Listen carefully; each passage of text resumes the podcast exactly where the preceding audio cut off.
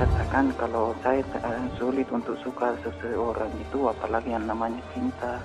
Saya pernah kecewa berat sama perempuan gitu. Saya katakan seandainya saya punya iman sedikit lemah saja, mungkin saya sudah lama mati. Bebas curhat bersama Shani. Jadi apa yang kamu telah menyampaikan kalimat yang cukup berat ya, sampai orang tua saya telah menghancurkan hidup saya. Itu yang kamu rasakan. Kamu bisa cerita sekonservatif apa orang tua kamu dan gimana apa yang terjadi dan sekarang situasi kamu seperti apa?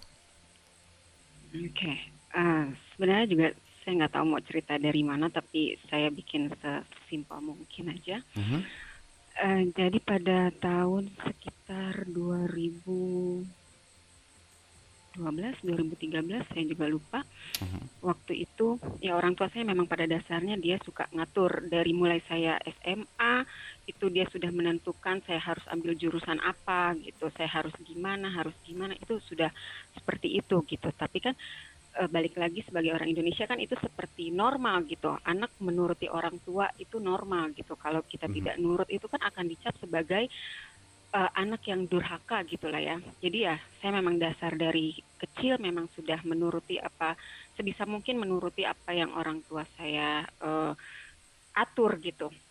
Oke. Nah sekitar di tahun 2012-2013 gitu, itu adik saya yang laki-laki, saya ini anak perempuan satu-satunya di keluarga. Adik saya yang laki-laki itu mengajukan ingin menikah pada saat itu gitu. Cuma orang tua saya, khususnya mama, itu nggak setuju kalau adik saya menikah pada saat itu, dikarenakan saya sebagai kakaknya yang perempuan itu belum menikah gitu ya. Dan menurut tradisi orang-orang zaman dulu di sini itu kan katanya kalau anak perempuan belum menikah dan dilangkah oleh adik laki-lakinya gitu ya, apalagi adik laki-laki itu katanya akan sulit jodoh dan sebagainya macam lah.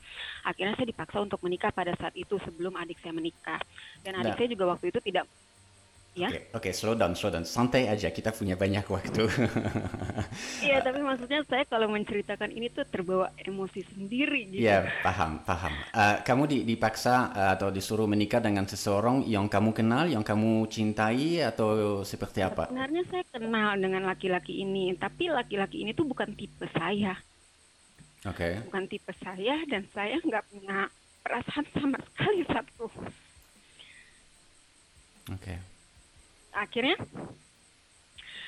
adik saya pun dibilang pada saat itu untuk mundur, jangan menikah dulu sebelum saya menikah, karena kan saya anak perempuan gitu, tradisinya nggak boleh untuk dilangkah. Akhirnya adik saya juga nggak mau mundur. Adik saya bilang oke, mundur 1 tahun, mungkin tahun depan kalau memang saya belum menikah ya mau nggak mau dilangkah gitu. Adik saya mau terus maju gitu. Dan sebenarnya pada saat itu saya orang yang nggak terlalu percaya dengan yang namanya mitos-mitos seperti itu gitu. Saya sudah bilang ke orang tua saya, ke mama saya, udah nggak apa-apa kalau emang dia mau maju aja. Aku memang belum mau menikah pada saat itu, karena aku memang lagi mengejar mimpi aku untuk masuk ke Qatar Airways. Oke. Itu aku lagi bertahun-tahun aku coba apply Qatar Airways, coba untuk interview tapi ya gagal gitu kan. Dan aku masih terus mencoba. Itu aku masih pengen masuk ke Qatar Airways pada saat itu. Sebagai pramugari ya? Iya. Oke. Terus akhirnya orang tua saya tuh, mama saya selalu mendesak gitu dengan kata-kata ya orang tua lah gitu ya, dengan kata-kata manis gitu, mencoba merayu gitu. Ya mama nggak mau kamu jadi nanti perawan tua gitu, kalau nanti dilangkah dengan adik kamu nanti susah jodoh, gini-gini segala macam gitu kan, kamu anak perempuan satu-satunya segala macam. Tiap hari aku didoktrin seperti itu. Akhirnya ya udah deh, maju deh nikah gitu, nih ada cowok aku lagi dekat gitu kan.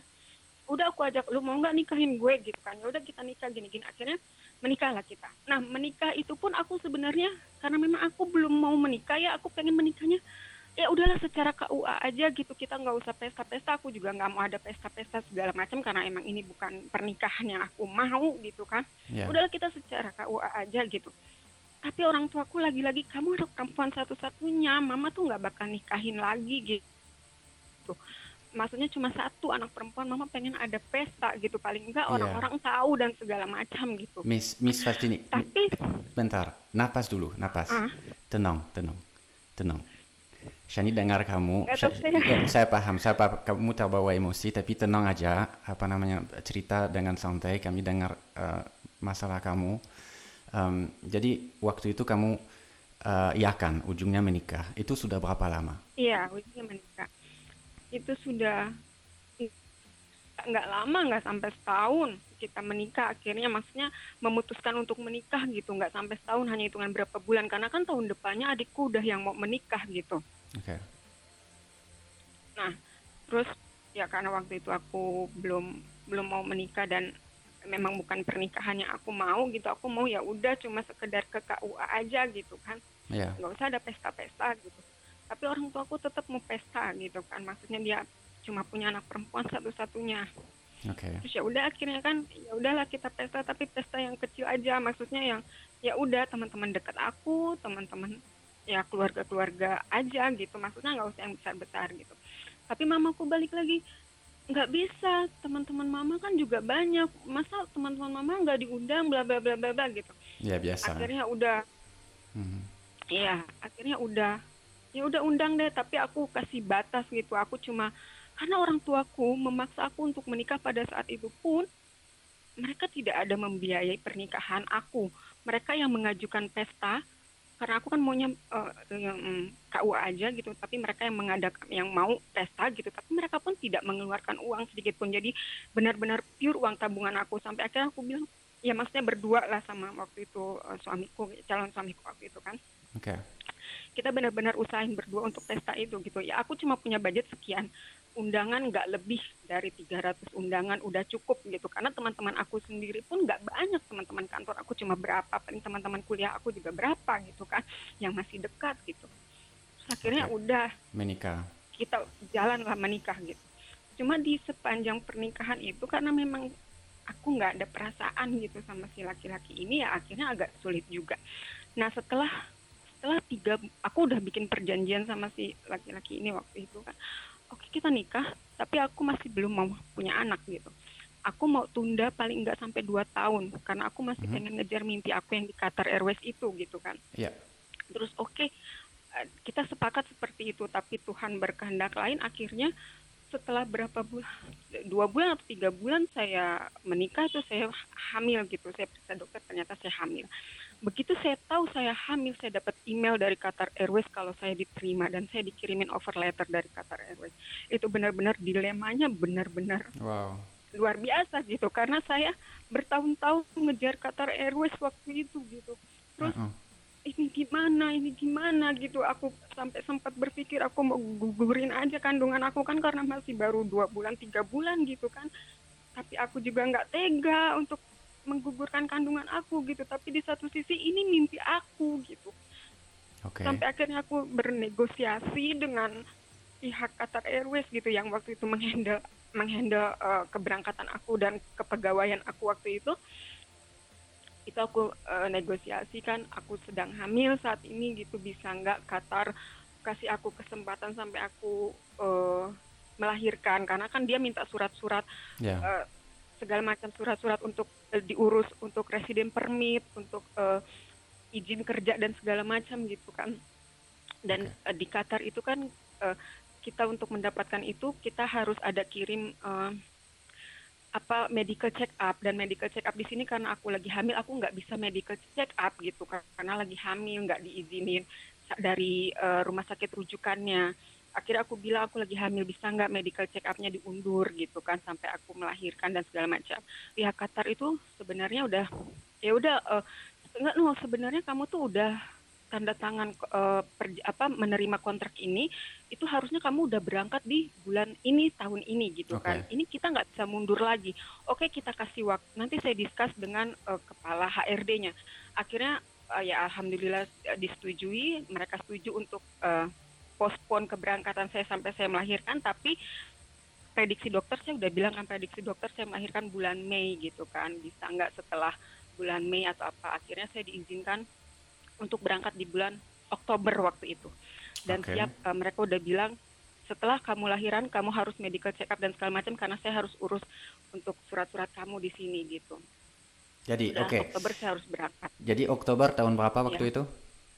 Oktober 2014 atau 2015 aku nggak lupa gitu. Oke. Langsung Shani pengen, karena Shani dengar kamu cukup emosi, cukup berhati-hati ya terdengar dari suara kamu. Shani pengen langsung ke situasi kamu saat ini dan apa yang kamu rasa saat ini dan dilema dan apa yang ada di hati kamu hari ini gitu. Yang ada di hati aku saat ini sebenarnya aku udah mulai untuk mengikhlaskan, untuk menerima semuanya, cuma tetap agak sulit buat aku gitu. Jadi dan seharusnya aku di Qatar gitu, aku mungkin bisa keliling dunia gitu, aku bisa ngeliat dunia karena emang itu udah impian aku. Cuma ya itu orang tua aku balik lagi yang terlalu mengatur aku, mengekang aku gitu. Makanya aku ingin bercerita di sini untuk orang-orang mungkin yang punya cita-cita gitu ya. Lakukan apa yang emang kamu yakin gitu. Jangan, aku nggak ngajarin kalian untuk jadi anak durhaka, itu enggak. Tapi kalau akhirnya kalian menyesal di kemudian hari itu tuh udah benar-benar sakit gitu. Jadi waktu itu ujungnya kamu tidak bisa berangkat ke Qatar? Kamu dengan Qatar Airways? Nggak bisa berangkat ke Qatar karena aku punya anak ya. Kan anak aku waktu itu masih 3 bulan dan itu aku sebenarnya udah ngomong ke mamaku aku pengen berangkat. Aku titip aja anak aku. Aku juga titip ke mama aku, itu bukan berarti aku ingin menyerahkan anak aku untuk diasuh mama aku, enggak. Maksud aku akan bayar untuk babysitternya, tapi kan nggak mungkin aku ninggalin bayi 3 bulan hanya dengan babysitter aja kan. Tentu. Jadi maksud aku, mama aku awasin si babysitter ini di rumah gitu. Aku bayar si babysitter ini gitu untuk ngawasin anak aku, dan aku juga bayar untuk mama aku untuk bantu ngawasin gitu. Cuma mama aku nggak mau waktu itu, dan itu yang bikin aku berat akhirnya berangkat ke Qatar. Maksud aku probation 6 bulan di Qatar. Itu nggak boleh pulang gitu kan, maksudnya nanti setelah probation 6 bulan mungkin anak aku bisa aku bawa ke Qatar gitu, aku bawa babysitter dari sini atau apapun aku usahain gitu. Udah 6 bulan aja aku bilang gitu, mama aku nggak mau gitu, tetap nggak mau waktu. Terus ya udah akhirnya itu yang bikin aku berat untuk ya udah akhirnya aku harus ikhlasin itu gitu, karena anak aku masih kecil waktu itu masih 3 bulan yang nggak mungkin aku tinggalin gitu aja gitu. Jadi kamu tidak bisa merasa mimpi kamu yang padahal hampir jadi kenyataan. Sekarang kamu masih sama suami kamu itu atau gimana? Enggak, akhirnya kita udah pisah. Itu kurang lebih hampir mau 2 tahun pernikahan itu. Akhirnya aku memutuskan aku nggak bisa kayak gini gitu. Aku nggak bisa berkorban lagi untuk hidup aku gitu. Aku nggak mau seumur hidup seperti ini gitu. Akhirnya kita memutuskan untuk pisah, dan itu juga saat-saat yang berat buat aku. Aku nggak pernah ngebayangin hidup aku untuk jadi seorang single parent di mana aku harus kerja, terus aku juga harus memikirkan anak aku yang masih bayi waktu itu. Ya itu lagi-lagi aku hire untuk menjaga anak aku, tapi kan aku juga nggak bisa jaga anak aku, nggak bisa titipin anak aku begitu aja dengan orang asing. Aku juga minta bantuan mama aku gitu, maksudnya ya tolong gitu di rumah aku, tolong gitu jagain. Aku kan harus kerja, nggak mungkin aku nggak kerja, aku punya anak gitu. Cuma akhirnya mamaku mau bantu gitu ya, tapi ya gitu kalau udah waktunya pulang gitu itu udah ditelepon. Ya aku kan kerja ya. Memang jam kerja aku tuh dari jam 9 sampai jam 5, jam setengah 6 gitu. Tapi kan kadang kita ada, memang harus ada kerjaan yang belum diselesain. Itu udah kamu lewatin gitu. Kerja di mana sekarang? Ya aku kerja di kantor, salah satu kantor di daerah Kuningan, Jakarta Selatan. Nah, itu berat. Anak kamu gimana kabarnya? Sekarang sudah besar ya berarti kalau 2014? Ya udah sekarang udah 8 tahun. 8 tahun. Ya aku mencoba untuk ikhlasin, cuma sulit gitu. Maksudnya ya kalau untuk diceritain lagi aku udah ya kayak gini jadinya, emosi gitu. Aku paham. Kalau saya dengar cerita kamu, Shani nggak punya solusi atau apa. Yang Shani bisa lakukan adalah dengar kamu dan memberi saran, dan minta teman-teman yang lain juga memberi saran buat kamu. Tapi yang Shani tangkap dari apa yang kamu sampaikan itu ada rasa belum maafin orang tua kamu gitu, sampai kamu keluarin statement yang masih merasa mereka menghancurkan hidup kamu mungkin kamu juga merasa, kamu juga orang tua sekarang kan punya anak, sebagai orang tua kan kita hanya coba yang terbaik dengan segala sesuatu pertimbangan latar belakang kita, budaya, agama dan tekanan sosial. Jadi keputusan-keputusan orang tua kamu apapunnya itu sebenarnya niat mereka kan baik, sebenarnya niat mereka baik pada saat itu, walaupun konsekuensinya seperti yang kamu barusan ceritain tadi ya. Dan pesan kamu kuat sekali buat teman-teman yang dengar ini, apabila ada mimpi jangan mau mimpinya dirampas siapapun, intinya dari apa yang kamu sampaikan tadi ya. Tetapi kamu harus belajar hal yang pertama menurut Shani, belajar maafin orang tua kamu.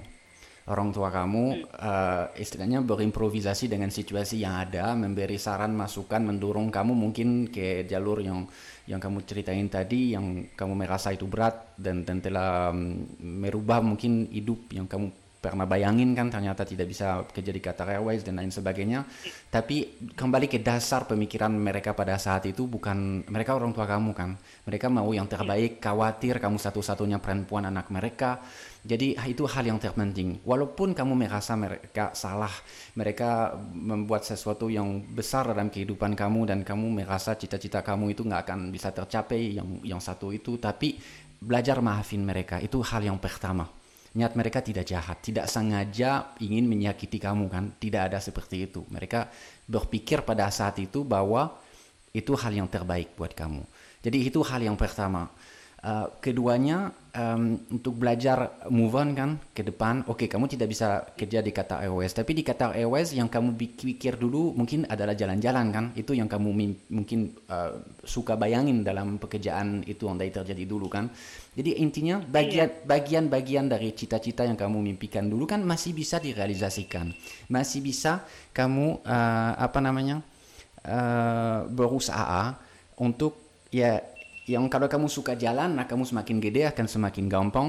Kalau kamu istilahnya mencari apa yang kamu suka di cita-cita kamu yang tidak bisa dapat kamu capai itu, bagian-bagian itu masih kamu bisa perjuangkan dengan kondisi kamu sekarang. Mungkin bukan saat ini karena anak kamu masih 8 tahun kan, tapi sedikit lebih besar mungkin bisa kupun barang.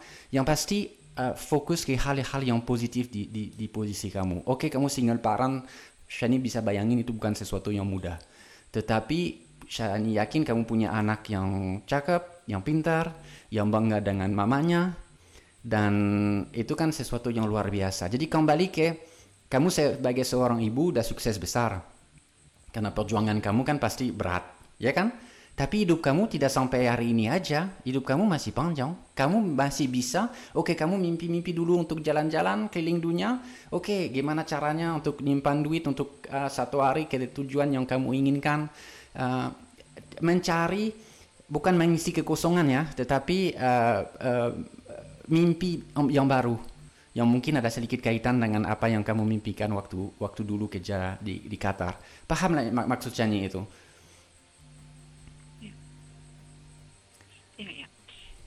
Ya, waktu itu sempat ada di posisi, memang di posisi yang sulit banget gitu, yang aku sendiri tuh ngerasa kayaknya kok hidup aku tuh udah hancur banget gitu. Cuma balik lagi terima kasih juga Tuhan akhirnya ngenalin aku dengan si Mr. Fatsini ini gitu ya. Ya, dia pacar aku by the way. Akhirnya ya aku merasa masih punya harapan lagi gitu, dia yang selama ini nguatin aku gitu. Betul. Jadi sekarang kamu ada seseorang dalam kehidupan kamu? Ada laki-laki? Ada, dia orang Spanyol, ya. Yang kamu suka, yang kamu cinta? Iya, ya itu balik lagi itu akhirnya saya diketemukan dengan dia. Dia dari Spanyol dan balik lagi orang tuaku masih sampai saat ini masih mencampuri urusanku sampai aku punya hubungan dengan si laki-laki ini, si Mr. Fatsini ini. Orang tuaku juga nggak setuju gitu, karena balik lagi orang tuaku kan terlalu kolot istilahnya ya, terlalu konservatif, apalagi ini bule gitu kan. Itu sama sekali benar-benar ditentang gitu. Cuma ya syukurnya si pacar aku ini juga orangnya yang ya udahlah gitu, maksudnya ya jalanin aja dulu gitu, nanti urusan orang tua gimana. Dia nggak pernah menuntut aku buat ini itu, ya udah memang orang, maksudnya dia bisa ngerti gitu, memang orang tua aku seperti itu gitu. Cuma nggak tahu sih, maksudnya dari dulu sampai saat ini orang tua aku bukan anak kecil lagi gitu, dan aku udah dewasa, tentu. Aku udah punya anak, terus setidaknya aku punya hak untuk hidup aku, untuk menentukan hidup aku. Betul. Gitu. Aku nggak mau disetir lagi, aku nggak mau bikin kesalahan lagi yang aku akan menyesal lagi gitu. Betul. Ya, maksud aku, ya kan aku menentukan hidupku gitu. Ini laki-laki yang aku pilih saat ini gitu. Maksud aku sampai aku juga nekat. Aku nggak peduli mereka mau atau enggak. Kalau emang kamu jodoh aku, kita nikah dimanapun gitu maksudnya.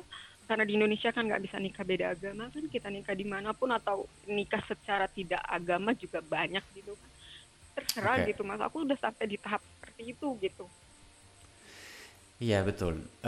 Ini ada yang ninggalin pesan buat kamu, saran mungkin anak Mbak nanti yang bisa mewujudkan cita-cita yang tertunda Mbak waktu dulu itu, untuk dinangin sedikit bisa jadi seperti itu ya. Iya, aku selalu bilang sama anak aku nanti gede jadi pilot ya, ajak mami keliling-keliling dunia. Ya betul. Jadi kamu harus fokus ke situ. Kamu benar bahwa kita sesudah dewasa, bukan kita tidak dengar orang tua kita ya, tetapi kita berhak karena kita sudah dewasa untuk memperlihatkan ke mereka bahwa apa yang kita lakukan adalah yang terbaik buat kita gitu. Selama kita tidak merugikan diri kita sendiri, diri orang lain, kita berhak perjuangkan hal itu di depan orang tua kita.